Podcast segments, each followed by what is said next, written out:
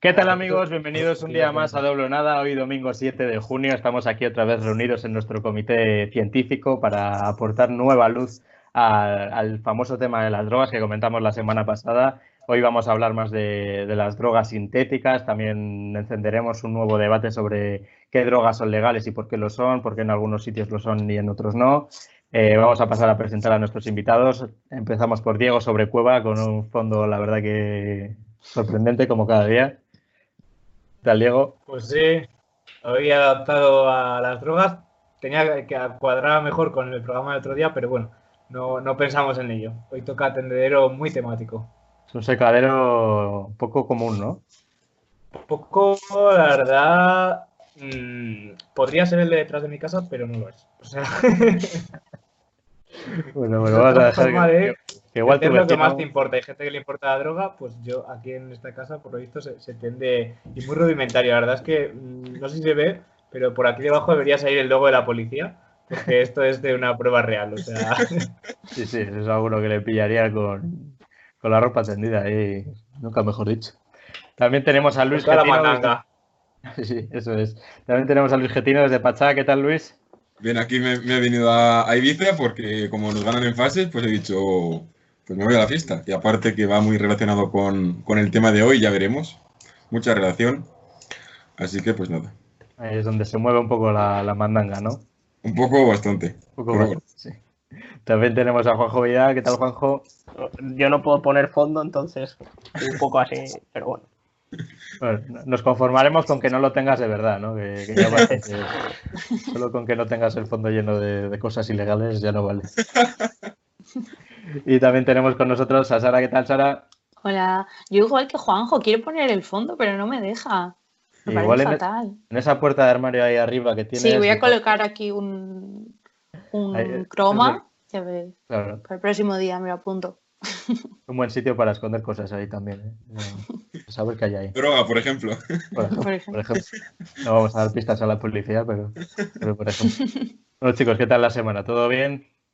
Sí, yo, yo estoy buscando a ver si alguna de las drogas de la semana pasada, el D M T de Diego, se puede sintetizar en el laboratorio, o sea, eh, con bacterias, y me he deprimido porque no he conseguido que ninguna bacteria pueda sintetizar, pero seguiré buscando y os informaré o no, depende de...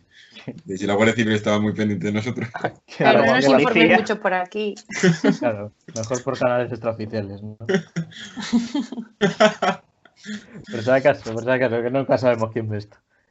Bueno, y como decíamos, el tema le vamos a centrar en más las, las drogas duras, también lo que son las drogas conocidas como sintéticas, aunque también hemos tenido un debate sobre, sobre qué también es una droga sintética, porque sintetizar se sintetiza, se sintetiza todo, joder, la palabrita se las trae. Así que, Luis, apórtanos luz en, en este tema y yo, todo yo, tuyo.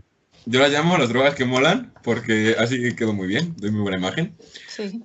Eh, no porque molen, sino porque a la gente que las toma, pues les hace, bueno, más que molar, ven que molan. Y la primera es la, una de las más famosas, que es el, el M, el M D M A o el éxtasis. Uh-huh. eh, nombre comercial, o sea, nombre, nombre comercial, el M. Nombre químico, eh, tres cuatro metilendioximetanfetamina. Eh, importante, el nombre da igual, lo importante es que vea, vemos que es un derivado de las anfetaminas. Otra droga que, que luego veremos.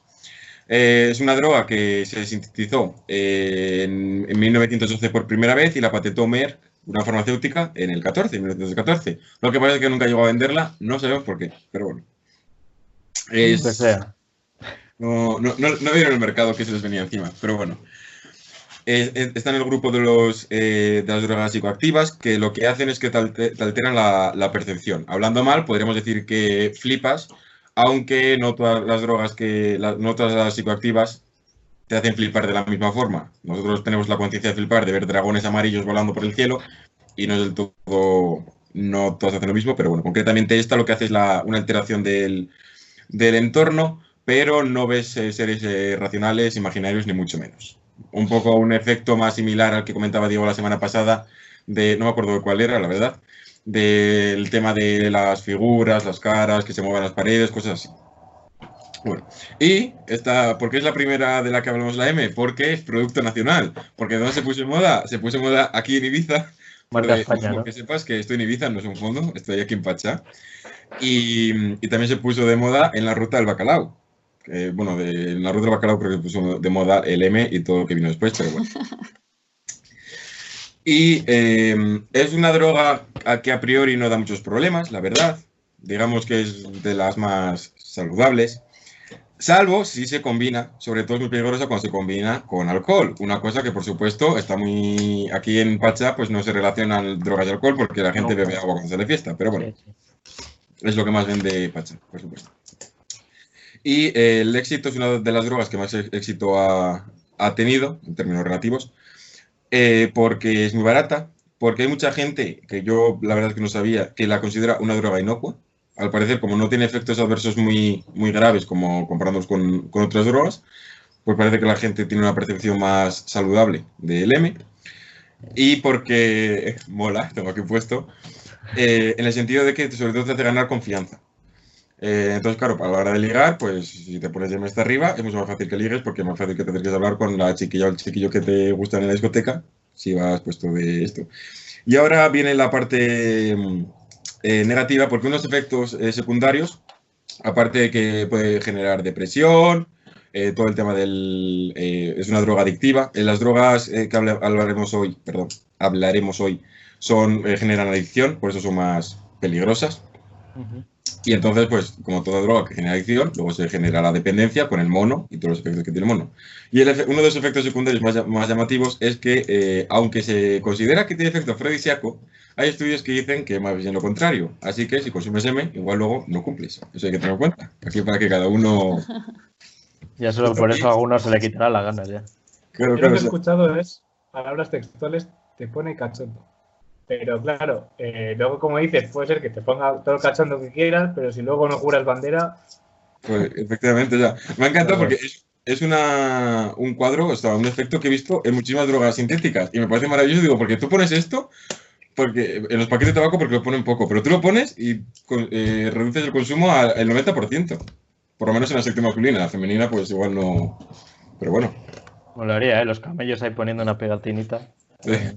Aquí lo llevas, pero... De, de hecho, bueno, el M D M A, que decía Getino, que se popularizó aquí, más bien se popularizó en todo el mundo en los ochenta noventa por las famosas raves.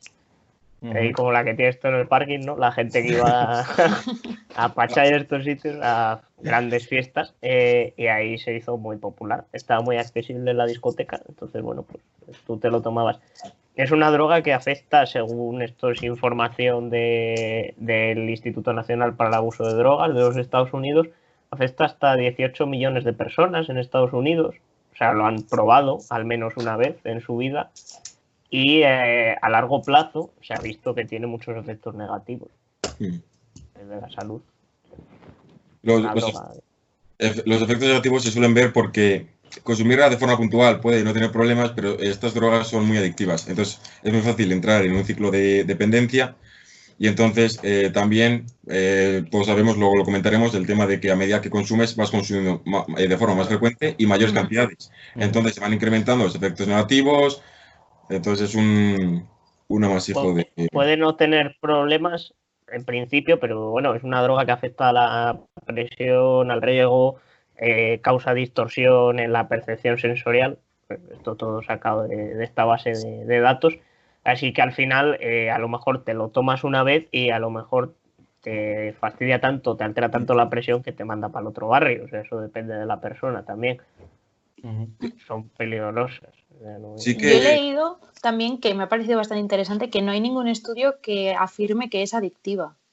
Supongo que como todas las drogas, eh, al final se generan ese aumento de los neurotransmisores que te generan felicidad y pues, sensaciones agradables, que es lo que te hace tener adicción, pero no hay ningún estudio como tal, como en otras, que haya que diga que es por el M D M A.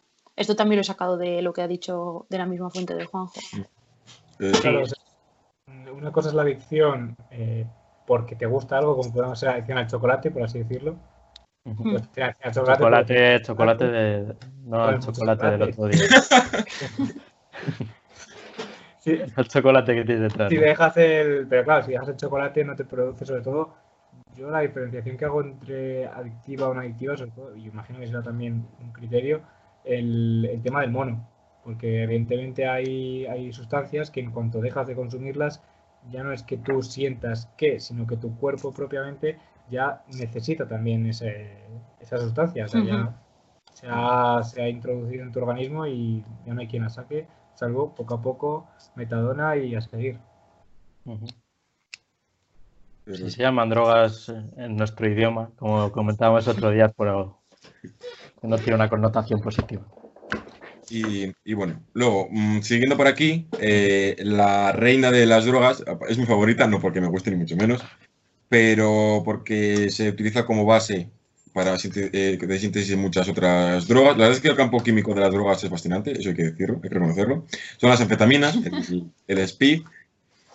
Y es un estimulante del sistema nervioso central, que ahora mismo no me preguntéis eh, qué es el sistema nervioso central, porque la clase de anatomía se me quedó en segundo de carrera y ya no recuerdo ni en qué estaba implicado ni, ni en qué no. Pero no sé si el tema de la respiración está, lo lleva el central. Sara igual nos puede comentar algo más, porque ya en salud trabaja más que yo. Yo no estoy. Y... Eh, Eh, hay que tener en cuenta que las anfetaminas se han utilizado como fármacos durante la, la historia, en temas de, de algunos eh, casos de asma, en el T D A H que comenté yo hace dos semanas, cuando, cuando eso, en narcolepsia y en depresión resistente. Hay algunas enfermedades en las que ya se han retirado, en el T D A H yo por ejemplo sé, se han utilizado otros derivados que no causan adicción, pues porque la gente eh, a la, antes le gustaba medicarse y pues si te gusta medicarte, ten cuidado. Pero creo que tengo leído que sí que, que se ha mantenido en temas como, por ejemplo, las depresiones que no se pueden tratar con otros. Creo que es un tratamiento que por lo menos todavía se baraja. Y eso. Eh, aunque, por supuesto, el mayor uso que tienen las anfetaminas no es el farmacológico, sino que es el recreativo. El de ponerse de pastis porque mola. Bueno, eh, aquí voy a hablar de por qué engancha tanto las anfetaminas. Eh, aparte, tiene un efecto con los neurotransmisores, las conexiones cerebra- cerebrales y eso, bestial, pero la principal, la más importante podemos decir, es la relación que tiene con la dopamina, que es una, la molécula que se basa en, en el efecto recompensa. Uh-huh. Eh, me tomo algo, entonces se libera dopamina, interacciona con la dopamina y yo lo que siento es felicidad. Entonces el cuerpo lo que va a hacer es intentar repetir esa cosa que hizo que la dopamina me diese la felicidad entrando en un, en un ciclo. Eh, un problema que hay con esto es que el cuerpo se acostumbra a la dopamina. Entonces, o al, o al compuesto, digamos, que genera la, la dopamina. Hablando mal, ¿eh? En, el efecto de, ah, eh, de acostumbrarse, ¿cómo se llama? ¿Tiene un nombre? Bueno, da igual. No sé si alguno se... ¿Inercia? ¿Se no, el, cuando algo no tiene efecto. Con los medicamentos... No, pues. Bueno, y la cosa es que llega un punto en el que ya no te hace efecto, entonces tienes que aumentar la dosis para conseguir el mismo efecto del el efecto de recompensa. Entonces se genera un círculo vicioso que lo que puede llegar a desencadenar es en sobredosis, porque llega un punto en el que la dosis que tú vas a necesitar para darte los efectos que tú buscas, el efecto recreativo, eh, está por encima de la, de la que deberías tomar. Bueno, la, la, la recomendada sería cero, pero de la que tu cuerpo puede soportar.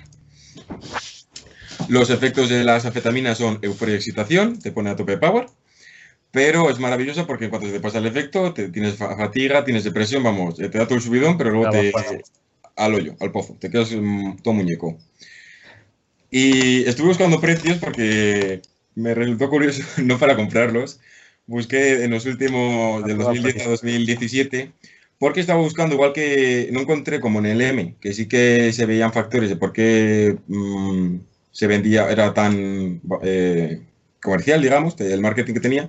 No encontré, no encontré con las anfetas, pero sí que encontré los precios de los últimos años. Por ejemplo, tuvo eh, el precio mínimo en dos mil diecisiete era de cuatro euros y el mínimo más alto se llegó en el dos mil doce, que era de nueve euros el, el gramo. Entonces son precios muy baratos. Con, luego tienes, tienes máximos que llega a los ochenta y un euros, pero es que en, el, en los años de quince, dieciséis, diecisiete estaba por debajo de los cincuenta euros y en el diecisiete era veintidós euros el precio máximo del gramo. O sea, me refiero a una droga relativamente barata. Lo cual es un problema porque tú te vas de, de fiesta y tienes acceso a una droga que engancha muchísimo y de forma muy, muy barata. Y lo que no sé es otras formas, no sé qué opinión tenéis vosotros de por qué la gente puede tender a, a tomar las, las anfetaminas, aparte por los... por los efectos y el precio, si os ocurre algún Bueno, yo creo que lo principal es esto, el estado de euforia que te crea, lo que comentábamos también, esto de que para ligar te puede ayudar, por ejemplo, para aguantar de fiesta más horas, para lo que sea. Yo creo que es eso, el principal, el principal objetivo que se busca es este, el de aguantar de fiesta. Lo que pasa es que luego entras en un círculo vicioso, como comentábamos con lo, lo que sucede con las adicciones, y esto al final acaba desembocando en un problema. Entonces yo creo que ese, ese efecto recompensa que se intenta buscar también y que tu cuerpo genera, en el momento que desaparece, crea ese mono. Entonces eso, vas aumentando la dosis. Eh, cuando no tienes ese efecto recompensa puedes entrar en depresión y no te gusta estar así, como es lógico. Entonces es una escalera que a ver quién la para. Además, bueno, como decía este Geti, que había el pariente más cercano es la anfetamina, se deriva de ella. La anfetamina tiene una serie de efectos ya probados, la metanfetamina también, pero es que la metanfetamina, debido a esa modificación que tiene, ataca todavía más al sistema nervioso central. Y luego además, eh, con estas drogas, que bueno, en el caso de la base de datos que mencionamos antes del Instituto Nacional para el Abuso de Drogas de los Estados Unidos, dice que hasta un cinco por ciento de la población estadounidense ha probado la metanfetamina, que es bastante. Eh, hay que tener en cuenta que van asociadas a otras prácticas, es decir, pues, como el compartir eh, lo que utilices para tomarla y demás, lo cual deriva en el contagio de enfermedades como SIDA o otras enfermedades contagiosas. Uh-huh. Está relacionado también, ¿no? Yo recogiendo un poco lo que estaba diciendo antes Geti, de que era el sistema nervioso, pues para que centrarnos un poco esa clase de anatomía, eh, muy brevemente porque no, no sé mucho de neurociencia, pero hay dos tipos que son el sistema nervioso central y el periférico. Nosotros ahora en las drogas nos vamos a centrar más bien en el, en el central, y es lo que es la médula espinal y el encéfalo, que es lo que en general el cerebro. Entonces, lo que yo sí que había visto de las anfetaminas es que estimulaba tanto el sistema nervioso central como el simpático. El simpático es una parte de nuestro sistema nervioso eh, que es autónoma, que nosotros no es involuntaria, refleja. Y en el sistema nervioso simpático lo que hace sobre todo es activar la actividad motriz y también la resistencia a la fatiga. Por lo tanto, cuando estamos de fiesta o tal, pues tomar esto te hace aguantar muchísimo más. Ahí luego ya a nivel del sistema nervioso central es todo lo que habéis hablado antes, de mayor alerta, concentración, la memoria, y además, bueno, también antes estábamos hablando un poco de que se había utilizado eh, como fármaco. Yo también he leído que en caso de obesidad que se ha utilizado para poder controlar el apetito, como que lo disminuye cuando te lo tomas. Entonces ahí las aplicaciones son muy variadas. Hay aplicaciones que están más o menos probadas. Por ejemplo, de las anfetaminas se sabe que se usaron durante muchos años para problemas respiratorios, por eso de relajar a nivel motriz y demás.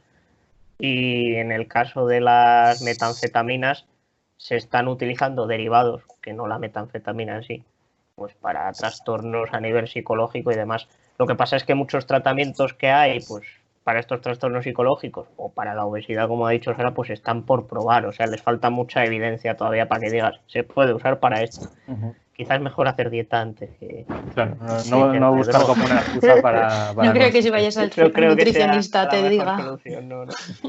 Si tu nutricionista te dice que, que te bases en eso, igual no es nutricionista y es... Tómate las anfetas que te van a sentar. Tiene, tiene un negocio en la trastienda muy lucrativo. Sí, sí, sí, sí.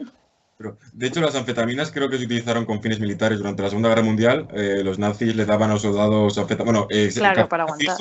Anfetaminas también, y no sé si eran anfetas o meta, porque, claro, eh, el programa que hubo les ponía a tope de power, pero es que luego muchísimos desarrollaron una adicción porque les metieron unas cosas increíbles. Entonces, claro, estaban veinticuatro horas luchando, magnífico, pero luego cuando terminó la guerra eran drogadictos porque... Bueno, sobrevivieron. Claro. Sí. Eh, Ay, y problemas depresivos luego también. Sí, sí, sí. Sí, es un montón.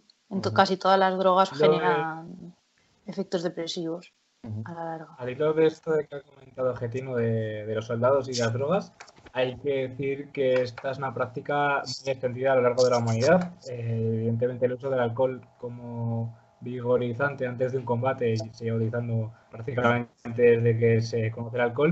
Pero me ha recordado ahora mismo Getino con esto de las anfetaminas, que por cierto, eh, alguna entrevista que he leído también en Siria y tal, los suicidas les meten también bastante, bastante droga. Hay que recordar que Afganistán es el, de los mayores exportadores de opio del mundo, los campos de amapolas. Eh, me ha recordado también a los Assassins. los asesinos, la orden de asesinos, que eh, estaba, existió esta orden, de hecho era un, una serie de fortalezas de, un, de una corriente del salafismo, si no me equivoco, de una corriente religiosa, y eran como eh, califas que tenían unos soldados en la zona de Oriente Medio y eh, la, se les conocía como Assassin, era, es como una, de donde viene asesino, por cierto, es una derivación de consumidor de hachís, porque lo que hacían esa gente eran, iban hasta arriba un poco puestos los soldados y iban muchas veces en traje. De hecho, por ejemplo, también los berserkers, berserker, uh-huh, eran soldados vikingos, también llevan hasta arriba un poco de cositas naturales para, pues eso, al fin y al cabo, para no tener conciencia, para lanzarse contra enemigos sin, sin pensar. Los berserkers me parece que eran más, era hongos lo que, lo que consumían, que era como que les producían alucinaciones, veían que luchaban contra, contra cosas que ni existían muchas veces, eh, no sentían dolor y pues eso, pues iban a la, la guerra como locos y era, era muy intimidante también para el enemigo. Claro, luego, luego después de la batalla pues acaban como acababan, igual se suicidaban, o sea, eso hay, hay muchas películas que lo reflejan muy bien y, y si no me equivoco lo de los Assassins creo que sale en, en Prince of Persia, en la película, si no me, me suena, ¿eh? Sí, me suena sí. que esa, esa historia se cuenta ahí. Uh-huh. Bueno, Luis, bueno, siguiente droga. Nos pasamos a, a, a la que es la reina de las, de las drogas, la heroína. De, esto hay que decir que es el top one por su capacidad adictiva, en una escala que se puntúa sobre tres en capacidad de generar adicción, la heroína tiene el tres, tres de tres. O sea, es, genera adicción, hay que, se puede leer que con probarla ya puedes generar una dependencia hasta droga, con lo cual hay que tener en cuenta que, que es muy peligrosa. Es un derivado de la, de la morfina, que es un, si no me equivoco es un opiáceo que se saca de una planta, ahora mismo eh, no sé de qué planta se saca. Lo buscamos. Está, está considerada una droga, podríamos decir, semisintética. Por eso el término sintético y semisintético es un poco extraño porque sí. hasta qué punto, dónde se marca la división entre lo que sintetiza, o sea, con sintetizar completamente la molécula, el ser humano sintetiza una parte, modificarlo, pero bueno, es una molécula, es un derivado de la morfina. Te digo de dónde sale si quieres, que ya lo tengo. Te va a sorprender. Sí. A ver si la adivinas. De la amapola. De lo que tenía tu abuela en el jardín. Es una Y, y van y se las van a quitar. Si es que hemos hecho un negocio en la familia, no, no estuvimos diciendo futuro. Ah, pues será la dormidera entonces. La dormidera, la dormidera, sí. Sí, sí creo que lo digo. Bueno, da igual. Luego, eh, los efectos que tiene, aparte de un fuerte efecto analgésico, porque recordemos la morfina se utiliza en, en los hospitales como, como analgésico para, para el dolor, que por cierto la morfina también genera adicción, es, mm. muchísimos problemas, se controla muchísimo. Eh, inhibe el sistema respiratorio, porque es uno de los problemas, creo que es, es muy común cuando se ven las series estas del paisano que se ha metido una, un chute de heroína, le ha dado una sobredosis, que se ha, le ha dado una asfixia porque los músculos que tienen que hacer que entre el aire en, el, en los pulmones no están petados, no hacen nada, entonces no, si no hay aire pues respirar es importante, lo sabemos todos. Y bueno, pues como todas las drogas realmente tienen, estos son los principales, aunque tienen muchos más efectos. Al igual que las anfetaminas, eh, también euforia, por supuesto. Sí, nadie se va a drogar con algo que no mola, sinceramente. Eh, y la sensación de euforia llega cuando eh, la molécula, la heroína, llega justo al, al cerebro. Cuando llega al cerebro, tú te la, la pinchas. O, mm, eh, lo más normal es mm, el tema de, de pincharse, aunque claro. se, puede, se puede fumar también, se puede snifar, son, eh, creo que se puede también eh, comer. Que me parece, no estoy seguro, según por qué vía te la tomes, llega antes o tarda más o menos en llegar al, al cerebro, la más rápida es la, la inyección. Y cuando llega al cerebro se va a dividir en dos moleculitas que dan igual y que una de ellas es eh, la morfina y, la otra, y lo que van a hacer pues, son los efectos que vemos de euforia y todo eso. Uh-huh. eh, entonces, cuando, está, cuando llega la heroína al cerebro, estás pues eso, flipando en tu nube y tal. Pero se, en cuanto se ha degradado, te quedas, como decía con las anfetaminas, muñeco.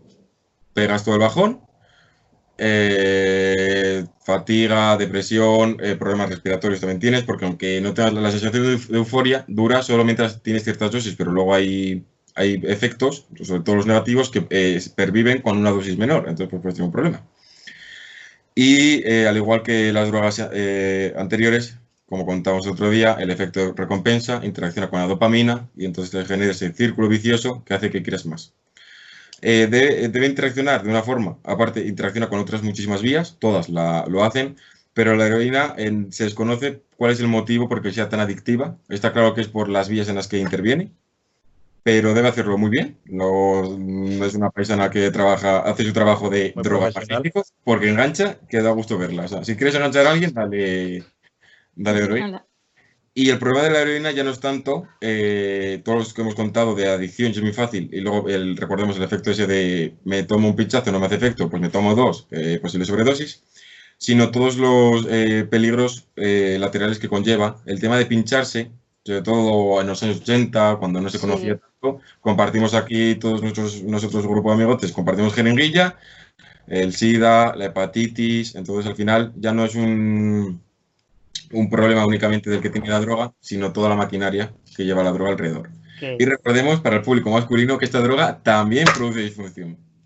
Decía, bueno, decía Getty que no se sabe muy bien cuál es el efecto. En concreto la heroína sí se ha estudiado mucho, quizá por el impacto que ha tenido, eh, y porque es un derivado de los opioides. Entonces, bueno, al final eh, la heroína se une a los receptores del cerebro, a los M O Rs, que son unos receptores que tenemos pues para los derivados opioides y que son receptores normalmente para otro tipo de neurotransmisores que tenemos nosotros. Entonces, lo que pasa con la heroína simplemente es que se parece mucho a un neurotransmisor nuestro que pueda regular una función hormonal o una respuesta dentro de nuestro cuerpo. Es por eso que es tan efectiva al final, ¿no?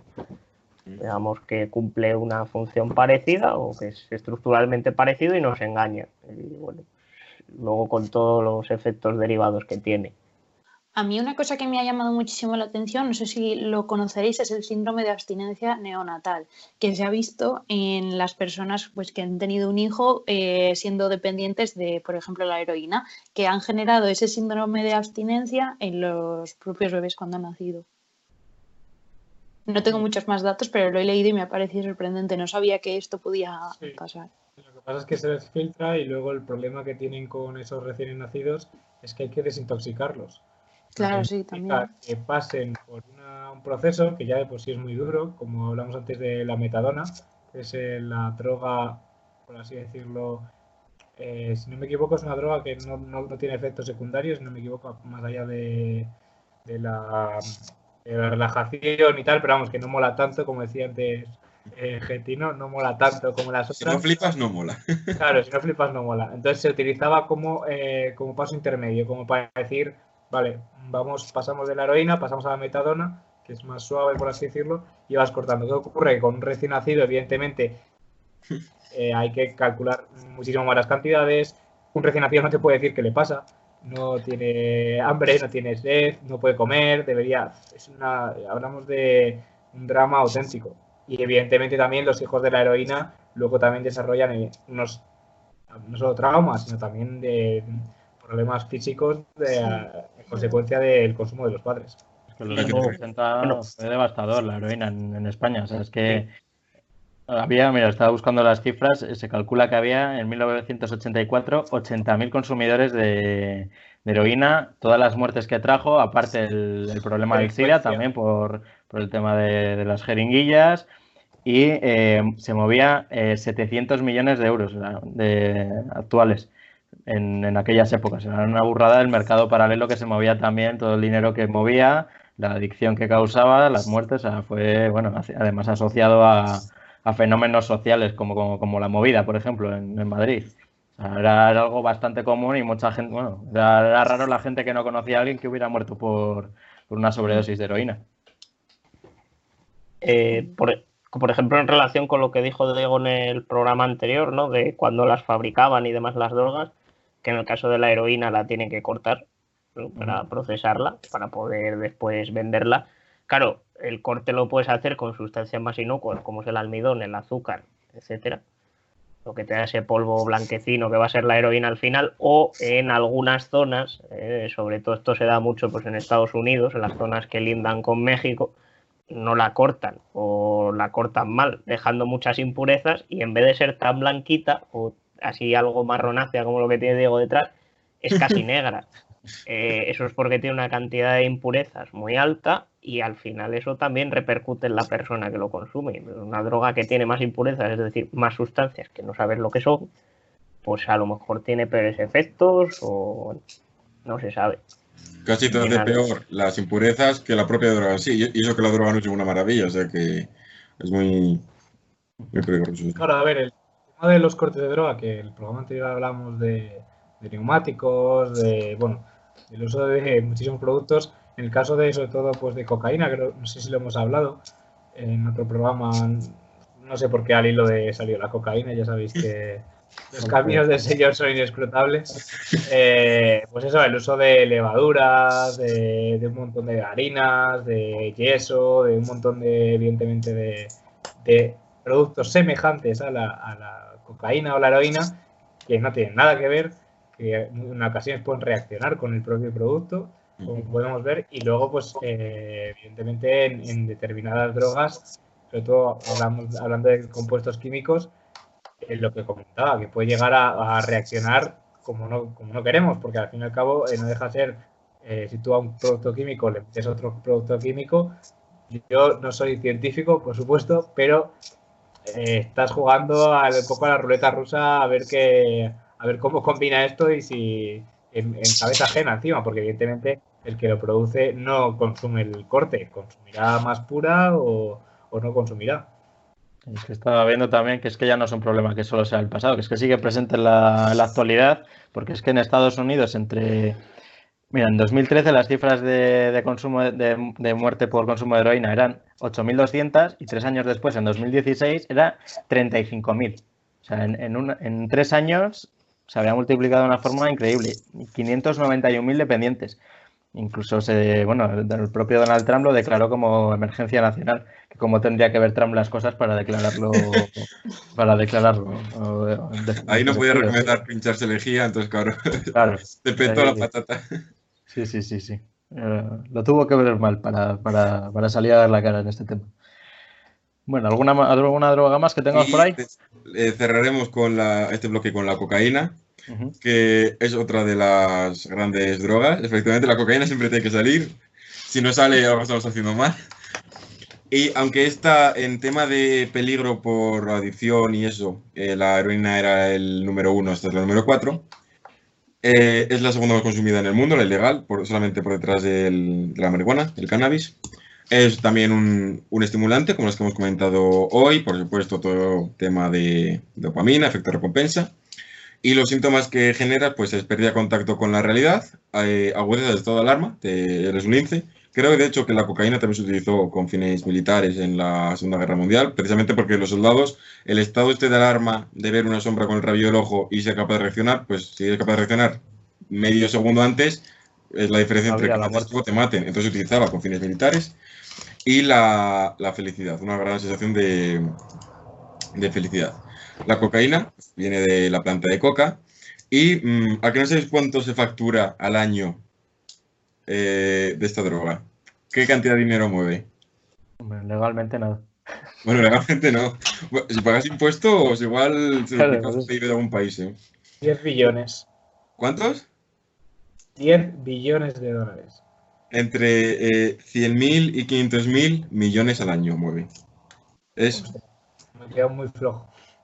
Es una auténtica barbaridad eh, lo que mueve la, la cocaína, teniendo en cuenta que se produce en muy poquitos sitios. O sea, el, la zona de producción está centrado en, en la zona de Bolivia, toda esa zona, porque es una planta que vive entre los seiscientos y los mil metros de altura. Eh, la planta es muy especial, la bicha, o sea...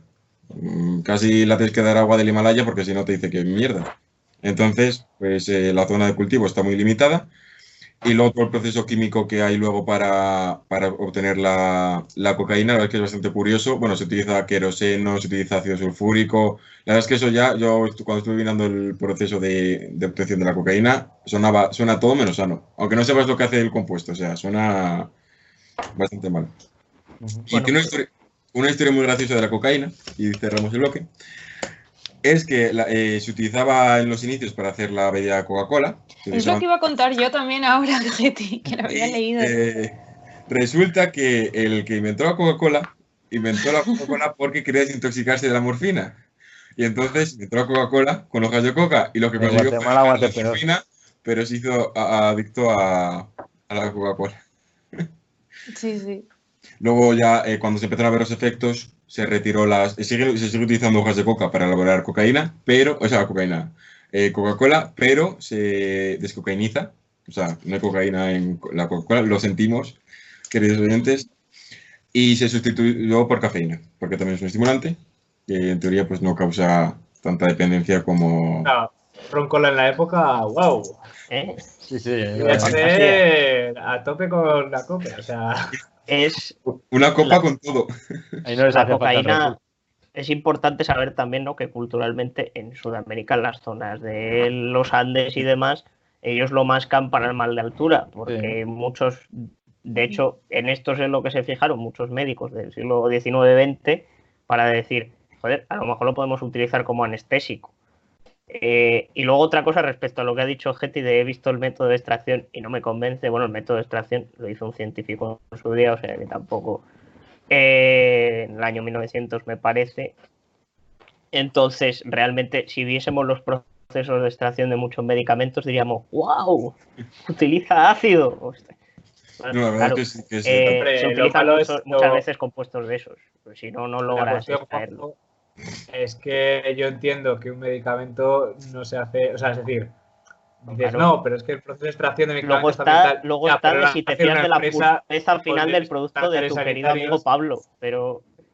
Claro, don Pablo, don Pablo ahí, huevón, eh, hablamos de que evidentemente, eh, como dices, pues, son procesos que pues también podemos ver en medicamentos, tal, pero es hacer un laboratorio, esto es, eh, vamos... cogerlo ahí en la jungla, echarle gasolina, no sé qué, tal, como quiera hacer una pócima. Y luego secarlo ahí con esas... Con, mira, con casi tendederos, con esos... Tamizarlo y tal, o sea... Y luego hablamos de que lo peor de todo, como comentábamos también, es que esa coca es tan pura que no te la puedes meter en cantidades que te metes luego la pura cortada, porque te metes una raya de eso y te, te vuelves loco. La cosa está en que luego pasa por tantas manos esa cocaína... O sea, porque yo estoy seguro que la cocaína que llega a... Y lo Pachá, que no son manos también. A, claro. Eh, eh, antes ha pasado por eh, probablemente un, un... O sea, primero sale de Colombia.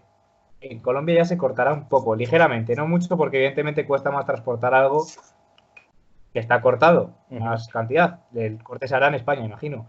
Eh, se, ya se, se trae. En alta luego llega al... A veces también, ¿eh?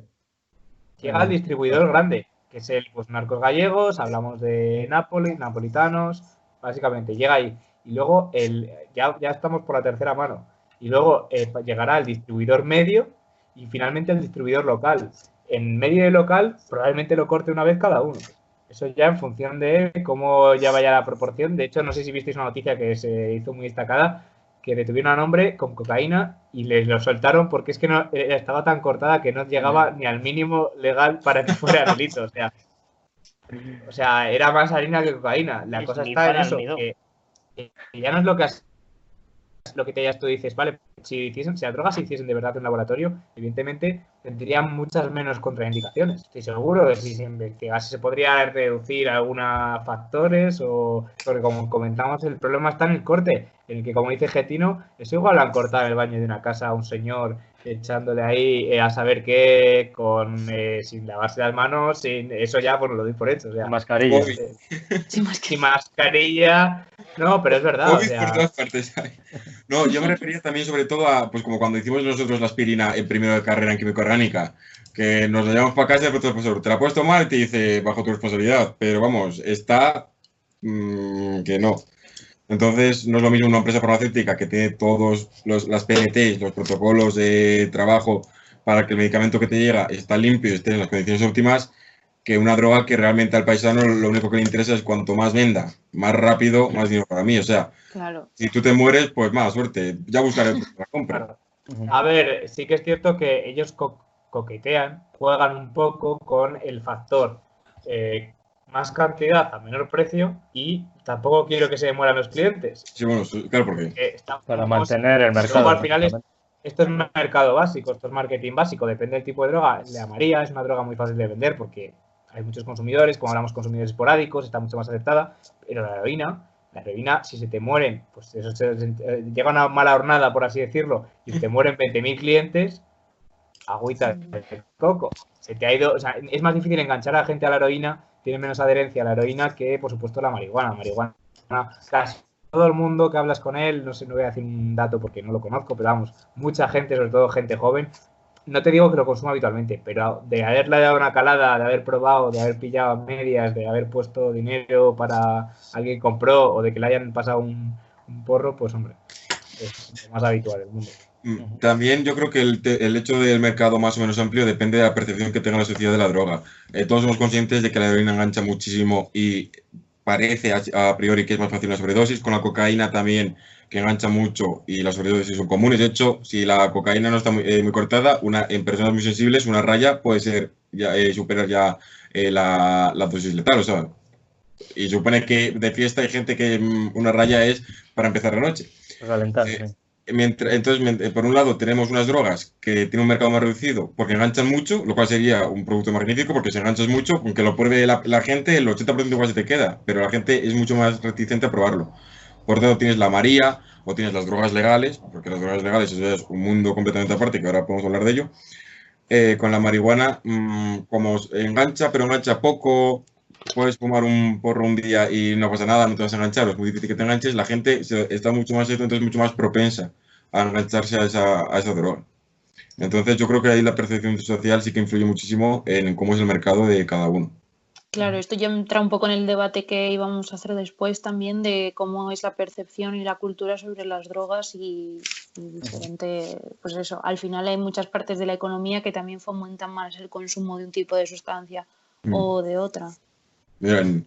Vamos a abrir este debate si queréis, el de, el de qué drogas son legales, por qué lo son, eh, todo el mercado, esto se habla mucho también, ¿no? Que si se legalizaran algunas drogas, pues eh, ese dinero negro que se mueve por detrás eh, se convertiría en impuestos, por ejemplo, este tema de, de legalizar la marihuana, todas estas cosas que se hablan, por ejemplo, el, el dinero que mueve el, la cocaína, bueno, si es que lo ha dicho antes Luis, es, es una burrada de dinero, y eso es dinero negro todo. Estaba mirando el dato y el, el dinero legal, por así decirlo, relacionado con la cocaína, eran, era lo relativo a cuatrocientos y pico kilos. O sea, que era de coña. No es eso todo lo que se vende en, en, en el mercado, obviamente. Entonces, yo no sé qué opinión tenéis sobre esto. Mira, para, para ponerse un poco en contexto, saquemos cifras, porque es cierto, con las drogas ilegales es mucho más difícil contabilizar los muertos directos. También es cierto que no, al no estar quitando casos puntuales, pues como la marihuana y eso que ya comentamos el, la semana pasada, que no que realmente no es muy mortal, podríamos decir. Las que son más mortales, más difícil contar los muertos, mercados más reducidos, no hay cifras, pero con el tabaco... No sé si, eh, Getino, no sé si tenías el dato de, de cuánto habría que consumir para morir de sobredosis de marihuana, que es que... Sí, el, lo habías... eran, eh, eh, para hacerlo fumando eran setecientos ochenta kilogramos fumados en catorce minutos, que eso es inviable. Luego entraría el debate, aquí un médico te diría, bueno, es que no solamente se puede fumar, se puede comer, puede estar... Entonces, bueno, en términos relativos, eh, por eso digo que el riesgo cero no existiría, igual, pues, y también la sensibilidad de la persona, algo que hemos comentado aquí muchas veces, influye muchísimo. Como estás muy sensible a algo y olvídate de los seiscientos kilos y los catorce minutos, que igual con una calada las has jodido. Pero bueno, con el tabaco se pueden contabilizar muy bien las...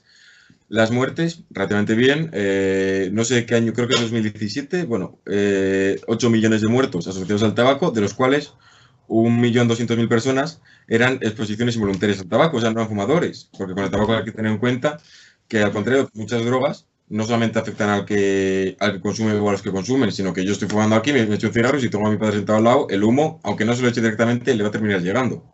Pero en general todas las fumadas, ¿no? Porque también la marihuana, el famoso submarino...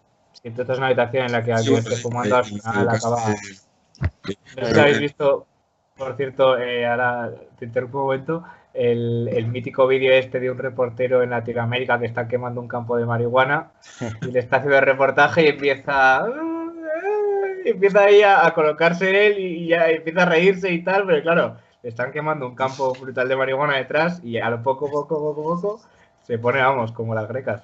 Sí, sí, eso... Eso aparece también en, en Los Simpsons. Y que luego que en el tabaco lo que también hay que tener en cuenta es que también afecta a los menores. lógicamente cualquier droga, pero eh, una mujer embarazada no puede drogarse pues porque va a llegar al, al feto, pero la tontería está de, vale, no fue durante el embarazo, pero en cuanto hace el niño empiezas a fumar con el niño al lado, a los menores les afecta todo muchísimo más que al, a los, porque se están desarrollando todavía, entonces hay que tenerlo en cuenta. Eso por un lado. Por, eh, por otro lado, el tema, en el tema del, del alcohol se han calculado que en España treinta y siete mil muertes, eh, las cuales creo que no incluyen las indirectas. Eh, es decir, creo, eh, supongo que no están incluidos accidentes de tráfico ni, ni todo eso, lo cual son unas cifras bastante móviles, no estoy seguro. Y en el mundo se estiman, eh, no sé si es un dos o un tres, creo que es un dos, dos coma ocho millones. Entonces, ¿debidas al alcohol? Eh, debidas al alcohol. De forma, eh, son, son directas. O sea, que eh, indirectas en alcohol, eh, lo más fácil de incluir son accidentes de coche, por ejemplo. Y pues no sé, el que estés borracho y te metas un leñazo y, o sea, todo lo que es, pues igual que si te tomas la seta, saltabas desde una azotea y eso se te contar como muerte debido al alcohol, al, a las setas, y haces lo mismo, te tiras la azotea porque estás borracho perdido, también sería una muerte. Bueno, que luego el alcohol está rodado de muchísimos mitos. El mito ese de una copita al día de vino es buena es una mentira como una catedral, yo lo digo yo. Para empezar, el único vino que sería bueno sería el tinto, porque mucha gente que dice, el vino, cualquier vino, no, porque sería el tinto por el colorcito que tiene, que es lo que es bueno, pero luego te deberías tomar para que tuviese efectos positivos. Un amigo mío me decía que era, no sé si eran pues igual cinco litros o incluso más, y o sea que para que tengas el coso bueno, o sea, te tienes que... No tenemos ideas también. No, o sea, no. Te no metes es... una, una de cal por una de arena, porque al final... ochenta de arena, porque... Y luego, el problema que hay con el alcohol es que es el primero en la lista de riesgos en las personas que están entre quince y cuarenta y nueve años. O sea, eh, por encima del tema del... Es esperable, por encima del tema del cáncer, de riesgos eh, cardiovasculares, todo eso, que son los grandes... Las grandes el cáncer, o sea, ahora lo sabe bien, la gran lacra que tenemos nosotros, porque desde aquí tenemos una sección de edad en la que el gran problema es el alcohol. O sea, que es preocupante. Y así un dato para ver cuán borrachos somos en España... Eh, los hombres bebemos cinco coma ocho de media, cinco coma ocho unidades al día, y las mujeres dos coma siete. Y una unidad es un corto, que por los que no son de León, pues sería la cerveza pequeña. Y eso. Con lo cual, pues eso. Y que datos, hay estudios que dicen que beberse una cervecita al día, una copa de vino, te da un riesgo del cero coma cinco por ciento de padecer una enfermedad, que no es un riesgo muy alto, pero... Todo lo que sea juntar, oye. Es que hay que tener en cuenta una cosa, y es que cuando tú consumes alcohol, ese alcohol lo procesa el hígado. Supongamos que tú además tienes otra enfermedad y tomas otras medicaciones, también las procesa el hígado. O sea, tú al final estás haciendo trabajar a tu hígado. Un trabajo en el hígado, en el caso de las sustancias que son tóxicas como el alcohol, eh, genera por metabolismo otras sustancias que se van acumulando, que se tienen que desechar, que causan inflamación en el hígado por ese trabajo excesivo o por ese acúmulo de sustancias tóxicas, y eso puede terminar derivando en enfermedades graves como el, el hígado graso, alcohólico en este caso, que también puedes tener hígado graso no alcohólico, o sea, es otra enfermedad, se va por otra rama, pero eso puede acabar derivando pues en una cirrosis al final, si tú sigues consumiendo alcohol. No hace falta que consumas alcohol de manera, digamos, que te pilles un ciego que te caiga redondo. Es decir, si bebes, no hace falta que te bebas siete botellas al día. Con que te bebas una al día ya te estás exponiendo a un riesgo alto de, de joder, de que te pueda llegar a sentar mal. Es exponer al, al órgano al final, al organismo, perdón. Hay un debate que planteamos en el programa anterior parcialmente, pero que no nos metimos en faena, evidentemente, que es el papel del Estado en la regulación de, de drogas. Porque hablamos de, hablamos de drogas blandas en el programa pasado, de drogas duras, las que mola más y las que menos, pero, pero evidentemente eh, estas... Eh, yo no tuvimos un debate una vez en ética que nos decían si deberían el Estado eh, cuidar a la gente o tratar las enfermedades derivadas del tabaco. En este caso no nos fuimos tampoco muy lejos, derivar, porque decía, claro... Hay una, existe una voluntad, ¿no?, a la hora de consumir tabaco, eh, eh, es algo que eliges. Y claro, en la contraargumentación que me acuerdo que usé yo con mi grupo fue, vale, y entonces tenemos que tratar también a los excursionistas, a los alpinistas, por ejemplo, porque dentro de su actividad existe un factor de riesgo de que se rompa una pierna o de que mueran o que hay que rescatarlos en la nieve, es decir, o a los conductores de coches, porque cualquiera que coja el coche es... susceptibles de que sufran accidente. Entonces, la cuestión está, el planteamiento que mucha gente dice es, ¿debe el Estado regular eh, las drogas? ¿La prohibición del uso de drogas? Yo... ¿Sí o no? Ahí a la ver. Cuestión está en, en, en por qué el Estado escoge que algunas drogas son... Yo creo que vamos somos la generación que vamos a vivir la legalización de la marihuana, o sea, creo que es un hecho ya... Mmm, ¿Tú crees que no, Revilla? No lo tengo, claro. Yo creo que sí, yo, yo creo que cada vez estamos, se está extendiendo por más países y llegará un punto en el que no tenga sentido tener aquí ilegal las drogas y poder cruzar a Francia eh, y ya Holanda, ya se puede fumar en Holanda, en Estados Unidos en algunos estados ya se puede... Estamos viendo, no sé si fue en Ecuador, que lo legalizaron también este año. A ver, sí. Quiere sonar. Eh, bueno, Jamaica, ¿qué voy a decir de Jamaica? Pero al fin y al cabo yo, yo creo que sí llegará un punto en el que... Porque de hecho hay vacíos legales, como hablábamos eh, antes. Eh, tú en tu casa puedes fumar. Eh, tú en, eh, en asociación canábica puedes fumar también.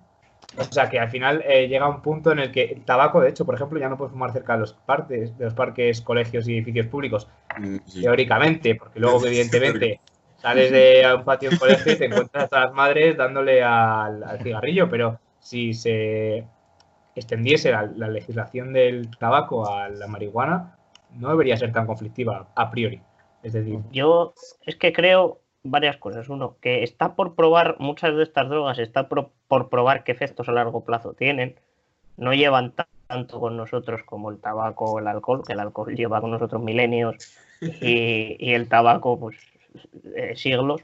Sí, sí, pues. Eh, luego, y no son tan consumidas, es decir, no hay un porcentaje de la población tan alto que las consuma. Y luego creo que en el tema de si el Estado debiera regular o no, yo creo que es un tema más complejo, porque detrás del consumo de drogas eh, hay otras realidades, yo las he podido ver por gente que conozco que está en O N Ges y demás, como Médicos del Mundo, hay otras realidades, hay realidades de gente pues que tiene un panorama familiar o laboral muy difícil, hay poca inclusión social, es decir, me parece que el decir, por ejemplo, eh, que a alguien no se le va a atender a nivel sanitario porque ha consumido tabaco, hombre, me parece un poco salvaje. Eh, claro, habría que ver ah, por qué eh, esa persona ah, fuma, por ejemplo, ¿no? O sea, claro, a lo mejor tiene un trastorno de ansiedad detrás, o... ético de plantearse porque sí, sí, era la claro provocación, sí, era el decir, claro, les, les atendemos sí, y, y ya te digo, tiene contra tiene una contra una respuesta muy rápida. Es que cualquier persona que tenga un accidente ha sido claro susceptible de, de, de sufrirlo. Y también está el debate este que se ha vivido hace poco de los fármacos que ha sacado el Ministerio de Sanidad eh, de forma gratuita para tratar el, el tabaquismo, la, la varenicilina, creo que se llama, me parece. Que es que, claro, o sea, una cosa es, aparte de todo el coste que supone a la seguridad social, eh, tratar problemas derivados de, del tabaquismo, principalmente cáncer, sobre todo de pulmón, eh, ya eso... a mayores eh, de estar dando un medicamento de forma gratuita para, para acabar con esto es como, a ver, se entiende que, que es para contribuir a bajar el gasto en, en tratamientos de cáncer en un, en un futuro. Además, Sara esto, esto lo, lo conocerá mejor también. Yo no sé si, si lo veis como algo positivo, que, que, se, que se den de forma gratuita estos fármacos, eh, no sé. A, a ver, mí, yo... A mí, uf, a mí me crea un debate. A mí también me crea bastante debate porque, a ver, desde mi punto de vista, si hay una, una droga, una sustancia que es legal, ya eh, vas a, o sea, con eso fomentas una enfermedad de manera prácticamente directa, en el caso del cáncer de pulmón, uh-huh, y ahora además quieres unos medicamentos igual. No, no, con ello no quiero decir que se prohíba el tabaco, pero si prohibieses el tabaco no necesitarías ese medicamento. Claro. Entonces, eh, o lo pudieses regular de alguna manera, o yo, a ver, a mí desde mi punto de vista yo odio el tabaco y no lo aguanto. Entonces, y creo que no tiene ninguna, eh, porque yo qué sé, cuando, cuando tomas alcohol, pues es un poco como las drogas, que te sientes mejor o puedes tener ese tipo... Pero con el caso, en el caso del tabaco, mmm, que, vamos, no he fumado nunca, pero creo que no. Entonces... Hombre, yo, tienes, el... tienes a tu lado a Getino, que siempre que está estresado se fuma sí, tres cigarros. Lista, eh, cuidado. Entonces, claro, yo creo que, que, que es algo que lo que intentaba decir yo antes, que es, que es decir sí o no es demasiado simple. O sea, yo creo que son problemas con mucho más trasfondo, que la persona que se fuma a lo mejor una cajetilla al día, que tiene esa adicción, es porque tiene un estrés detrás impresionante y no pero, tiene otra ahora... manera de... Pero hay otras no, maneras que, de trabajar claro. el estrés que fumando y que claro. no sean perjudiciales. Ya, pero para eso, díselo, eso díselo a la persona que, por ejemplo, trabaja en una mina no sé cuántas horas, hace, yo qué sé, cuarenta años y no tenía otro recurso. Es como muchos mineros no, no, pero alcohólicos. A ver, ahora joder, estamos allá no en el año dos mil diecinueve y en sí, el año dos mil diecinueve sí. hay un montón de recursos para tratar el estrés y eh, podría Vamos aumentarse... ¿Por qué no hace, que analizarlo primero, ¿por qué no hace tabaquismo? Claro, tabaquismo... Claro. Que yo, yo, yo, yo soy fumador y fumo cuando me estoy como un carretero, soy una chimenea con patas. Yo soy partidario de prohibir el tabaco, porque así como el alcohol, también viendo los estudios sanitarios tendrías que prohibirlo también, pero el alcohol por lo menos tiene esa parte social, porque, seamos sinceros, yo quedo con mis amigos para no hay cañas, entre otras cosas, para ver a mis amigos, a mis amigos pero también para caña, tú has dicho, porque te gusta la alegría del alcohol, porque para tomarse un vaso de agua, pues para eso no me voy a un bar. Entonces, pero es que el tabaco no tiene, que sí que existe el, lo de fumadores sociales, el, cuando estás de fiesta fumas muchísimo más, o hay gente que se lo fuma de fiesta, parece que hay una parte social, pero realmente si tú le quitases el tabaco, esa, la persona, eh, eh, teniendo, no teniendo en cuenta la adicción, que se genera lógicamente, eh, no, nadie queda con fulanito, hombre, yo con alguna vecina igual quedo algún día para ir a una vuelta y echar un cigarro, pero porque quieres salir de casa o que quieres dar una vuelta y aprovechas y fumas. Pero me refiero, no, no, no quedas para fumar o como quedas para tomar para dar una vuelta o como quedas para, para, tomar, para beber. Entonces no tiene la parte social. El tabaco lo único que tiene es una cantidad de ingresos por impuestos que no es ni medio normal. Y en cuanto a los mecanismos de estrés, el problema no es que efectivamente, y yo te lo digo, el tabaco no sirve como antiestrés. Lo que sirve de antiestrés es el, estoy estos cojones del laboratorio, me cojo el tabaco, me voy a la puerta de la facultad a fumar, en la que yo creo que no se puede, que me tengo que ir cincuenta metros, pero bueno, ya lo con el COVID peor todavía. Y, y estas cinco minutos en los que no te tocan las narices y tú te tranquilizas, o sea, realmente no es el hecho del, de fumar, sino de irte de... Claro, pero también hay que tener no en cuenta... regular la respiración. Claro, el problema tam también viene de que, como empiezas a fumar, pues con diecisiete años en el colegio, por hacerte el guay con tus amigos, estáis todos los amigos, empiezas a fumar, fumas y toses. Porque eso lo cuento yo. Y dices, una mierda es esta. Pero como todos tus amigos fuman, pues empiezas con la tontería. Y luego la tontería se convierte en un hábito que realmente no es, eh, ya no solo la adicción que te produce la nicotina en sí, sino todo lo que asocias a la, al, al tabaco. Me estreso y para desestresarme tengo que ir a fumar. Eh, estoy escribiendo informes y mmm, cuando ya llevo una hora del informe me tengo que salir a fumar, porque es mi forma de... O yo, por ejemplo, tú lo viviste, yo cuando estaba estudiando en la carrera, mi forma de hacer las pausas era la del cigarro. Si no, si no iba a salir a fumar, no hacía pausas, porque no voy a salir para estar así fuera. Entonces, o fumaba o no hacía pausas. Entonces, todo lo que está relacionado, que no debería estarlo, y estoy completamente de acuerdo, pero soy partidario de, de legalizarlo. El tabaco no sirve para nada más que para sacar dinero, sinceramente. Pero también, por supuesto, le tendrías que dar a la gente, que a los que fumamos, los mecanismos para dejarlo. Porque si la, si la vas a ilegalizar, claro. a, a mí ahora mismo me legalizas el tabaco y te digo, pues muy bien, pues me dedico a comprar al mercado negro. O sea, no me puedo plantear dejarlo. Uh-huh. Pero como verás esa semana estresante, dices, a tomar por culo todo. Yo creo que el claro, problema de base es eso, que eso es como un problema que te creas tú a ti mismo, ¿sabes? O sea, sí, sí, sí. Lo que decís de quitar el estrés, o sea, las, las personas que no fumamos nos quitamos el estrés de otra manera. Entonces, las personas que fuman se quitan el estrés fumando, pero porque ellos mismos han creado ese hábito. O sea, no, nadie te ha obligado a empezar a fumar para quitarte el estrés, ¿sabes? Eso, eso es lo que dices tú. Luego, cuando, como... no tienes tabaco, cuando tienes tabaco, te estresas, cuando no tienes tabaco, claro. te estresas todavía más. Eso es una cosa claro. horrible. Empieza como un hábito social y al final acaba siendo una excusa, ¿sabes? Yo, por ejemplo, en esto que os pasé de la O M S, este informe que clasificaba las drogas, hacen, pues es un análisis mucho más intensivo de si se debiera prohibir, si no, si... Y se ve que es un debate demasiado amplio. De hecho, yo no voy a opinar más porque tampoco soy experto en esto, pero yo creo que reducirlo a prohibirlo o no puede ser un parche. O sea, desde luego, de fondo tiene otros tantos problemas que hay que analizarlos. Porque tú puedes prohibirlo, sí. pero como si dice Getino, si no das algo efectivo a mayores, pues la gente simplemente va a ir al mercado negro. A ver, ese argumentario que vamos a eh, Getino y Sara... Vale, dices, no te produce un beneficio secundario.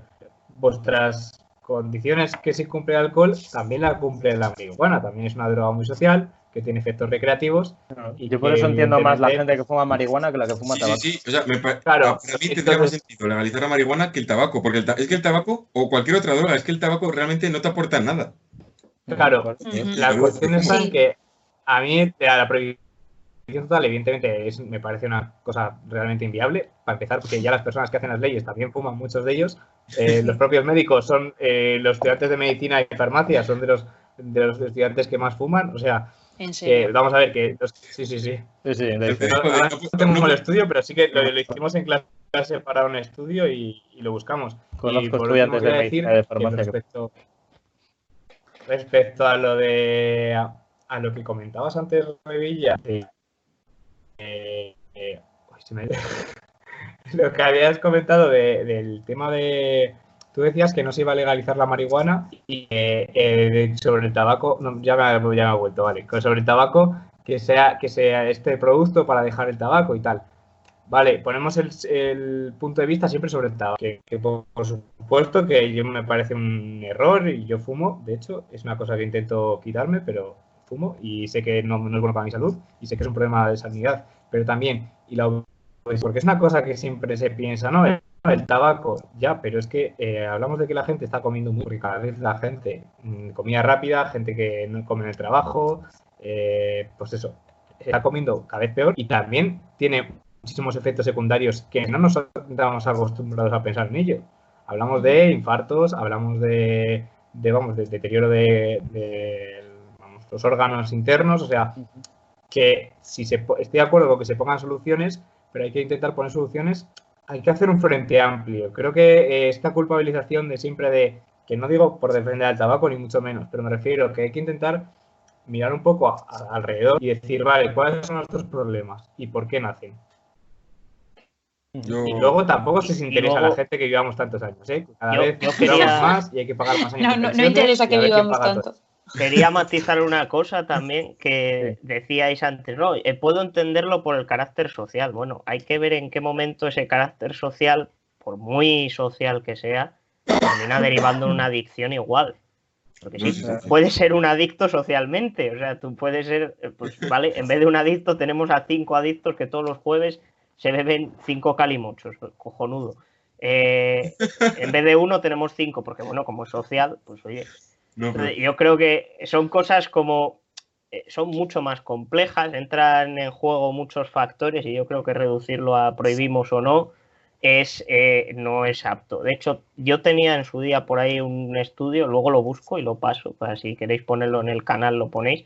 Uh-huh. eh, me parece que es de estos de Inanatzel, que son un canal alemán que hacen vídeos, pues eso, de muchos temas de estas, entre ellos la droga, y hablaban de cómo Portugal, cuando tuvo... tantos casos de V I H, derivados del consumo de drogas, etcétera, lo atajó no con la solución de prohibir, estigmatizar o no prohibir y dejarlo todo al libre albedrío, sino intentando mmm, amoldarse a la situación, buscar varios frentes. Yo creo que es, pues, al final, por lo que terminaremos optando. No solo porque lo hacemos en esto, sino porque se hacen muchas otras cosas, en la economía, eh, en todo. Yo. Portugal en eso, por último, ya eh, nos lleva mucha ventaja. De hecho, no sé si habéis enterado que en el tema de la marihuana han despenalizado su consumo. Es decir, mm. ya no van contra el chaval que va con tres porros en, el, en la riñonera. La van contra el tío que lleva doscientos kilos de marihuana en un coche. Y eso, eso es creo que es una ventaja. También. Y a ver, y luego también, el, eh, sobre todo con el tema de marihuana, yo es lo que más informado estoy.